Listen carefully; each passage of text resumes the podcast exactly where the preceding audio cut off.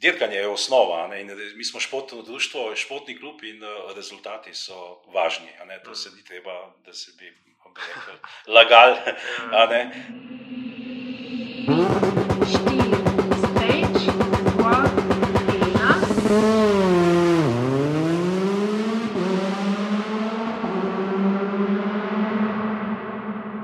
Ta hitri podcast, ki ljubi dirke.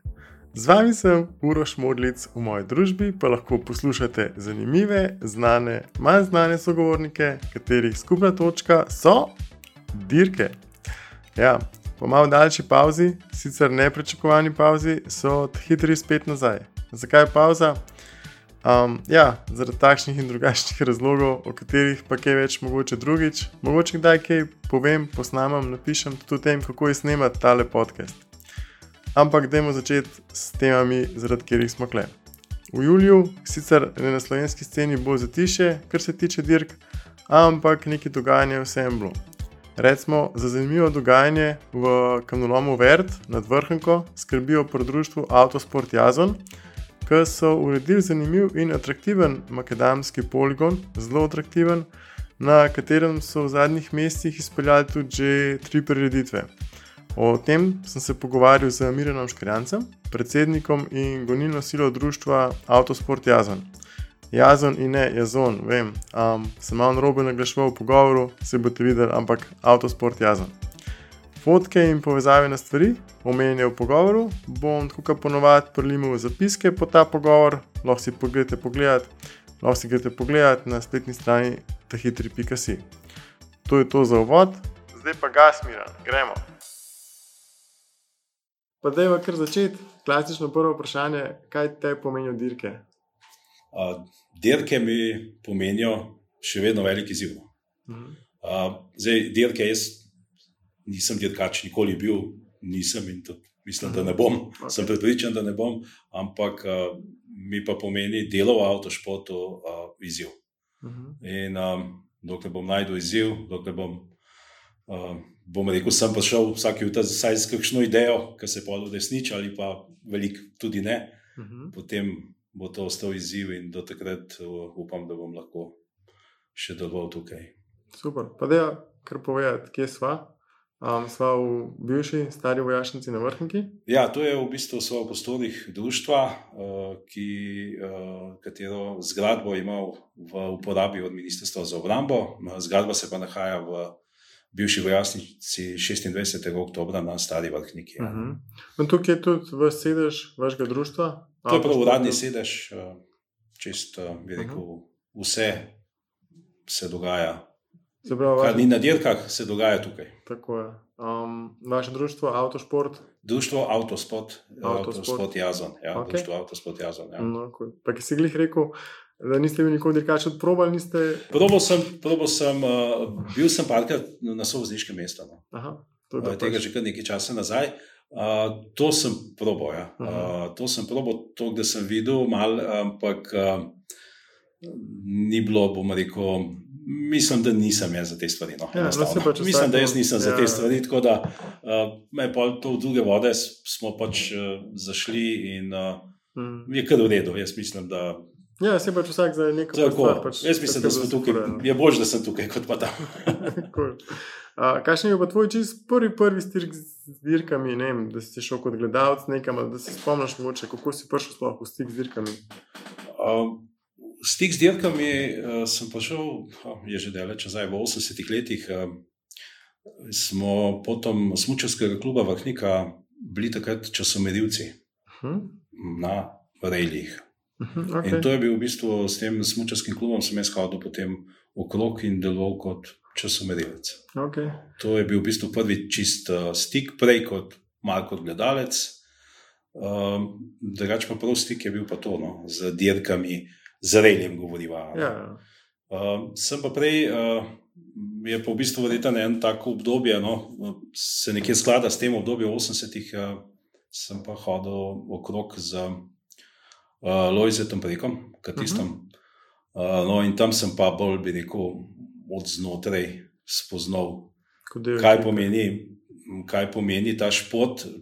Uh, in moram reči, da tam sem se veliko navado in je bila to ena velika izkušnja, kaj se pomeni. Pač znotraj kot del ekipe bil. Kot del, pač jaz sem bil kot del ekipe, potem proti koncu, bi rekel, karijere uh -huh. uh, uh, Lojzetove uh, in potem sem bil malo tudi v drugačni vlogi, pa tudi na začetku Aleševe uh, karijere, bolj kot uh, en del sponzorja in tako naprej.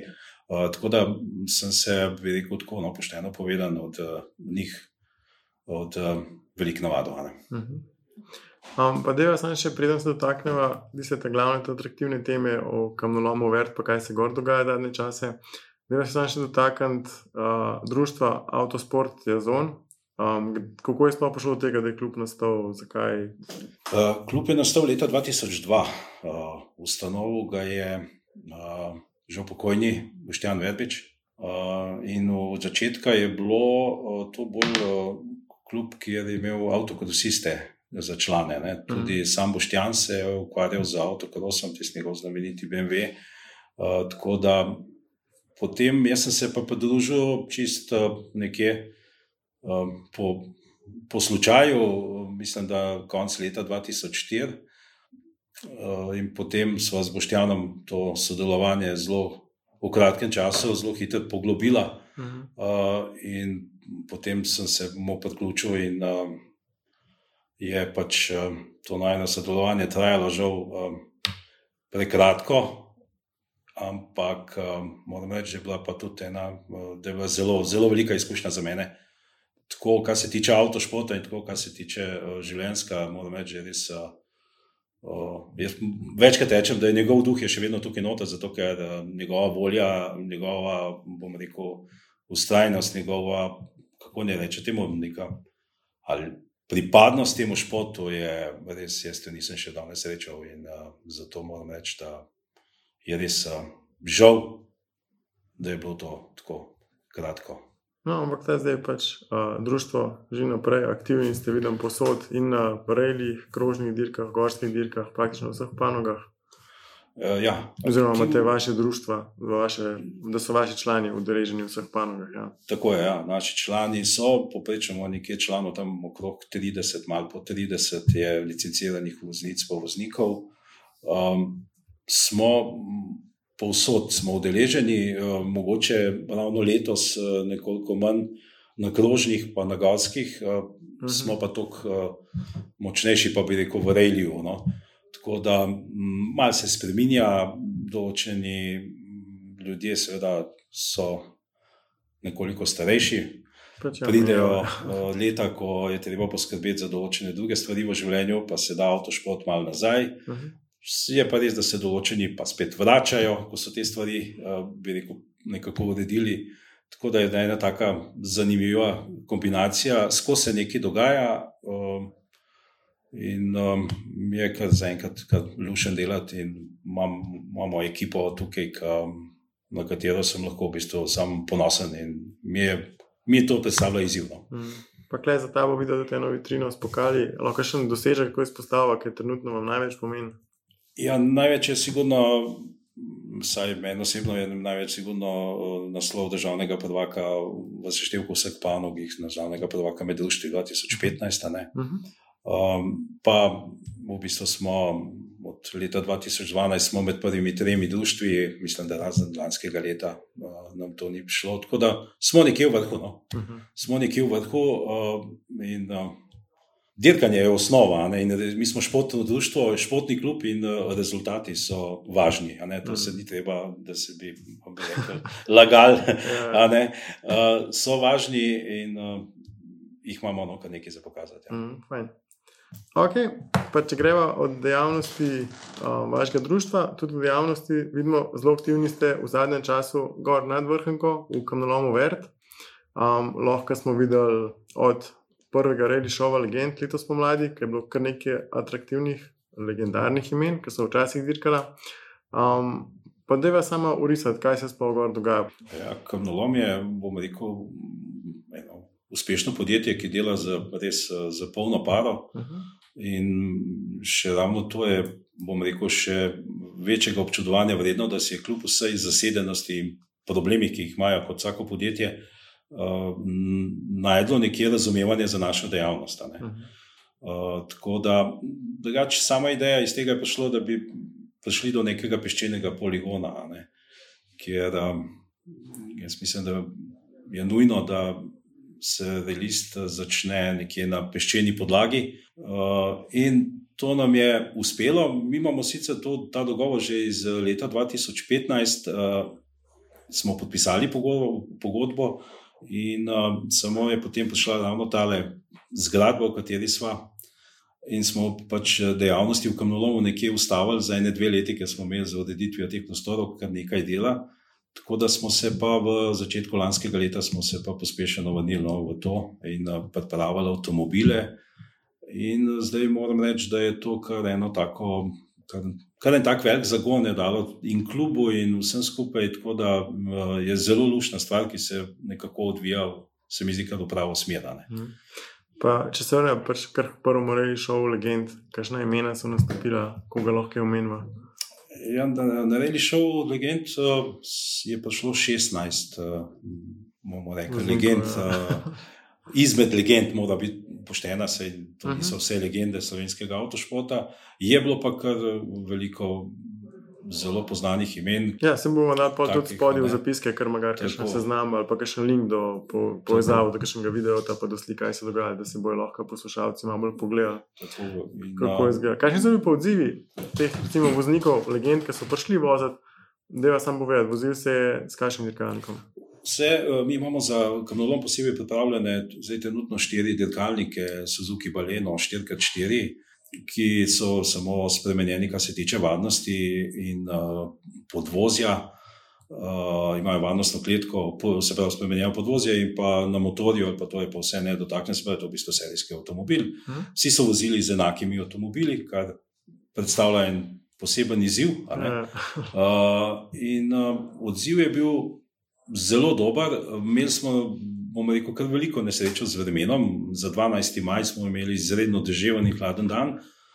Uh, in je bilo res uh, lepo videti uh, te, bi rekel, že v, v letih, gospode in gospodo Mano, zrnečevo, uh, ki so to brez vsakih problemov ustrajali cel dan uh, in uh, tudi uh, pokazali še kar veliko dirkaške volje in tekmovalnosti. Tako da je bila ena zelo, zelo prijetna izkušnja, in uh, tudi izzivi so bili, moram reči, no, zelo pozitivni. Tako da se predvsem sprašuje, kdaj bo Ja, naprej, naprej kdaj bo naslednji. Ja. Tudi gledalci smo imeli cel kup, pač je bilo pač spremljeno.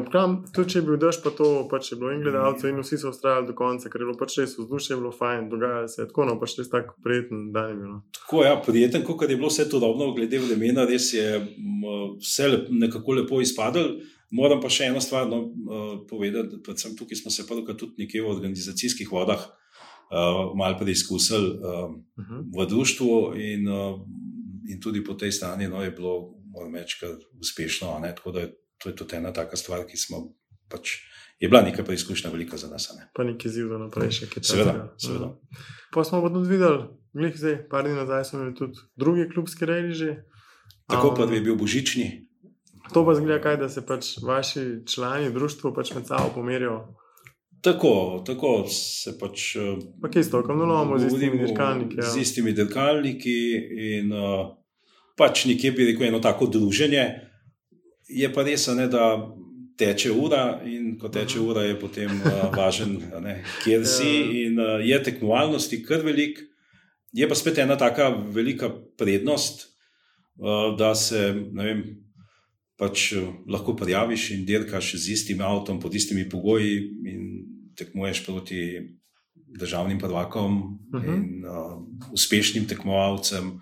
In uh, to ni tako, mislim, ni, ni vsak dan prilika za nekaj takega. Ne? Tako da je to izredno, uh, sam si bil prisoten, ja. videl, da je bilo uh, veliko tekmovalnosti. Ampak tako zdrave, tako ampak zdrave, tako prijetno uh, in vse skupaj je lepo, no? uh mhm. -huh. se lepo odvija. Kaj pa recimo nekoga, ki bi ga to zanimalo, pa ki bi se hotel probati? Pa bomo malo počakali, da to odreže. Oziroma se.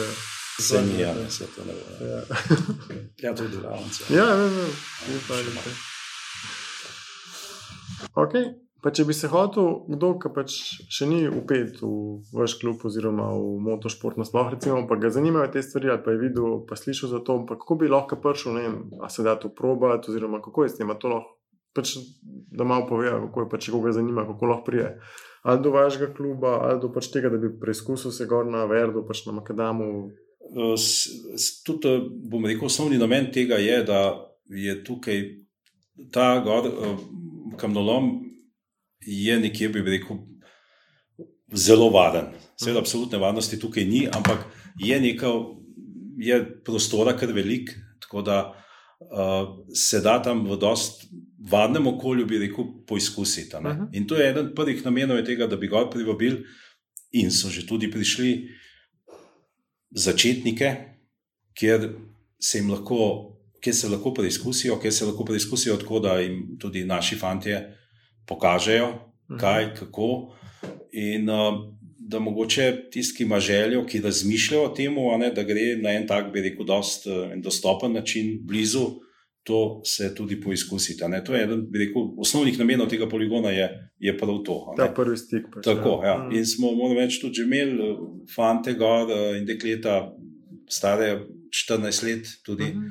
um, v spremstvu staršev z njihovo privolitvijo, ki so res pokazali um, par njih. Um, Brez izkušenj v avtošportu, nevreten talent, in uh, v bistvu smo kar zaprepadeni bili. Mhm. In to je res, to je osnovni namen. No, to je prvi namen, pa seveda je tudi malce eno tako Ja. igrača za nas ostale.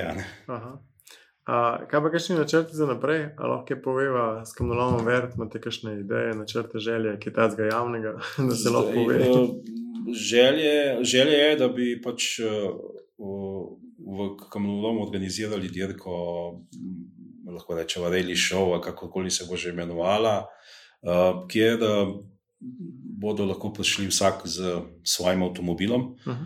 eh, kjer eh, bo nekje, eh, upajmo, da bomo prišli do dogovora z krovno organizacijo, eh, da bi to, prišel, da bi to prišli z. eh, Lahko se bi nastopili z osnovno opremo, se pravi, zelo rollerbarjem, varnostno kletko in z vsemi temi stvarmi, z pretečeno opremo, uh, tako da bi se z enim mehkim finančnim uložkom ne, lahko udeležili nekega uh, tekmovanja. ne.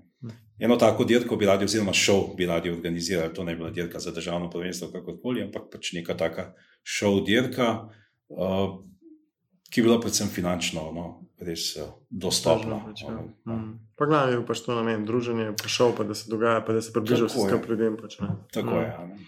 Pa tudi ok, zdaj sediva kle v prostori, v Jašnici sva rekla, ki je pač uh, v občini Vrhnka. Vsak let vidimo, imate tudi dnevi odprtih vrat, pridejo šolari um, iz okoliških šol, uh, ljudje lahko pridejo pogledati dirkalnike, ki jih imamo, ki jih vidimo tukaj v delavnici. Uh, kako je pa kaj to sodelovanje z, ne, vem, recimo, z občino, z lokalno skupnostjo? Zdaj, zelo zadnje, v bistvu dneve odprtih vrat organiziramo, letos bo eh, 29, 26. oktober, bo četrtič eh, zapored. Uh -huh. In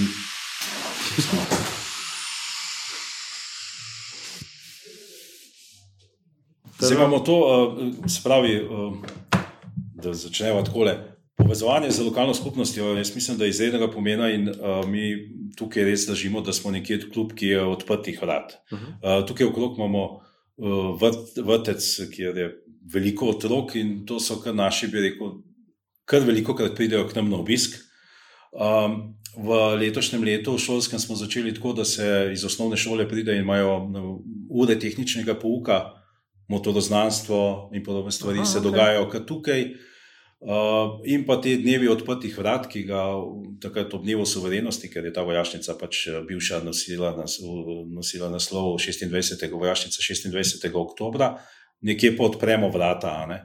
Uh, prve dve leti je bilo to samo tako, da smo imeli razstavo tekmovalnih vozil z sodelovanjem z gasilci, reševanje v primeru nesreče, tehnično varovanje, predstavitev dela kluba. V lanskem letu smo pa to sodelovanje razširili z slovensko vojsko, z društvom veteranov, turističnim društvom. Tako da je pa kar povabi, mi pa smo imeli pa kar velik obisk eh, in je bila stvar kar odmevna in eh, ko pridejo ljudje, mi mislimo, da nas vsi vejo, s čim se ukvarjamo, ampak še vedno pridejo ljudje, tukaj domačini, ki pač mislijo, da je to samo neka mehanična delavnica in tako naprej. Tako da nikoli ni preveč mhm. dela v smislu. Prepoznavnosti in vsega tega, ne skozi je treba na tem delati, in uh, take stvari, ki pomagajo. Mm. Ko pa recimo, ki si jih omenil, za otroke, ki pridejo z vrca, pa je šol, pa tehnični puk, ki pridejo recimo sploh v tako delavnico, ki je cel kup dirkalnikov, pa to. Kakšni so te odzivi, pač otrok, recimo? Verjetno da to zelo navdušeno, oziroma ne, ki sprašujejo, ki firpce, kako to zgleda. Ja, to je zdaj zelo, mislim, zelo posrečena stvar. In uh, seveda, tako le videti malo dirkalnike, potem je kakšen je lahko tudi poškodovan, uh, tukaj je razstavljen, potem so motori odprti in tako naprej. To ne vidiš kar vsak dan. In za otroke je to res, uh, so velike oči, uh, veliko zanimanja. In uh, tako tudi vzgojitelji, vzgojiteljce jih uh, rade volje pripeljejo sem, zato ker se potem kar nekaj dni lahko še pogovarjajo o nečem. In, uh, tako da je, jaz mislim, da je zelo dobro vtis. In imamo vsako leto več obiska, In um, je to spet ena stvar, ki je zelo lepo, zelo lepo teče. Stupam, da se bomo še bolj navezali z osnovnimi šolami uh, in um, da bomo tudi, kar je neka popestritev, je, naprimer, mi smo imeli zdaj parka tole za tehničnega pouka. Je fajn, ko to vidiš tukaj na licu mesta, ne? je to čisto drugače kot to nekaj na modelih v, v učilnici ali pa ko priješ v delavnico uh, je to res eh, tako ja, pristano okolje, vsekakor bolj kot pa učilnica, ne, če ja. govorimo o motorjih in tako naprej. Direktno tisto okolje, kjer se to pač ga, tako, tako. Prav, pa kakšnega, ne vem, dirkača, kle sreča, ki pride na dan odprti vrat. Um, Na tem odprtih vrat ja so vedno prisotni, več ali manj vsi člani in tudi uh, pač ostali, tako da je marsikaj za videti. Tukaj tudi niso predstavljeni samo avtomobili naših članov, ampak si poskušamo, da bi bilo to čim bolj atraktivni in uh, ker imamo res v Sloveniji v zadnjem času nekaj tehnike dobre za pokazati, tako da se bomo tudi za leto še let potrudili, da bomo imeli čim več teh uh, avtomobilov. Za pokazati. Fajn, fajn. Se pravi, kogarkoli bi pa zanimalo, ali se lahko oglasi na dnev odprti vrat, Tako. lahko tudi stopi v kontakt z vašim društvom. Um, bomo dali pač linke, pa povezave na spletni strani, pa še nimajo gor um, pod zapiske v tale pogovor. Tako da, ja, če koga kaj zanima, pejte pogledat Autosport Jazon. Hvala za pogovor. Jaz upam, da se kmalo vidimo spet, ki je v Vernu, gor na Makedamu, ki tudi jaz priznam in za fotkati super akcije, aj to daš, ali suho, sr smo pa, ali smo blatni, ali smo zakajeni, zaprašeni, ampak ne, meni super, moram reči. No, ja, moram reči, da uh, res je dober izziv. Uh, predvsem mi je všeč uh, to uh, izkušnja, ki me je malo presenetila. Veliko ljudi pride uh, in uh, ne samo to, uh, da, da sedejo za volan in da odpeljejo tisto, kar znajo. Veliko ljudi Eh, prijegal se nekaj naučiti. Mm. In jim je všeč, ki jim naši fanti, ki jih moram reči, eh, pri prilike res pohvaliti, ker so se kar dobro zvezirali v teh eh, stvarih in uh, res podajo neko znanje, in so ljudje zadovoljni vseh starosti. A je to pri 15, a je to pri mnogo, mnogo več, uh, ko te stvari, ki jim oni povejo, delujejo in jih lahko tako v praksi izprobajo. In je moram reči, da uh, res veliko nasmejanih, tako kot si bil ti zdaj. No, super. Cool. Se vidimo pa na dirkah na Makedamu ali pa na Svaltu, kjerkoli že. Vsekakor se vidimo. Hvala za povabilo, Uraš. Hvala enako. Tako, tole je bil nov pogovor v novi epizodi teh hitrih. Um, če vas je dogajanje, v katerem smo govorili z Miranom, zamikalo, da bi tudi vi kaj probali, ali pa vas samo zanima, kako to zgleda, Pejte na spletno stran hitri.si, pa si tam pogledajte fotke, povezave bojo tam, pa tudi kakšne video bom notor vključil. Upam, da ste uživali v pogovoru, vesel bom kakšne ocene, kakšnega komentarja, lahko na Facebooku, kjer lahko hitre, ta hitre, kjer lahko hitre, ta hitre tudi polajkate, če jih še niste. Lahko jim pa pišete tudi na mail info.afnatahitri.si ali pa ocenite tale podcast tudi v Apple podcastih, bom zelo hvaležen za vsako oceno. Dajte še rad kaj, mi vsakeč full fine, ko vidim, kako delite hitro naprej, da še ostali slišijo kaj zanimivega v teh pogovorih, ki mogoče še ne poznajo teh hitrih. Sem bi omenil, da se obetajo še kakšne mehke ali pa večje novosti glede podcasta, ker idej imam še full, full velik, kaj vse je bilo še fajn narediti, kako je bilo še fajn narediti. Ampak grem korak za korakom, pa verjamem, da boste lahko vsi ki tole poslušate, pa vsi, ki ste prišli do konca te epizode, uživali tudi v naslednjih še bolj. To je to, se slišmo k malu, upam, čim prej, itek, da se bomo. Hvala, da ste v družbi teh hitrih. Nikoli ni preveč dela v smislu prepoznavnosti in vsega tega, ne skozi je treba na tem delati in uh, take stvari, ki pomagajo.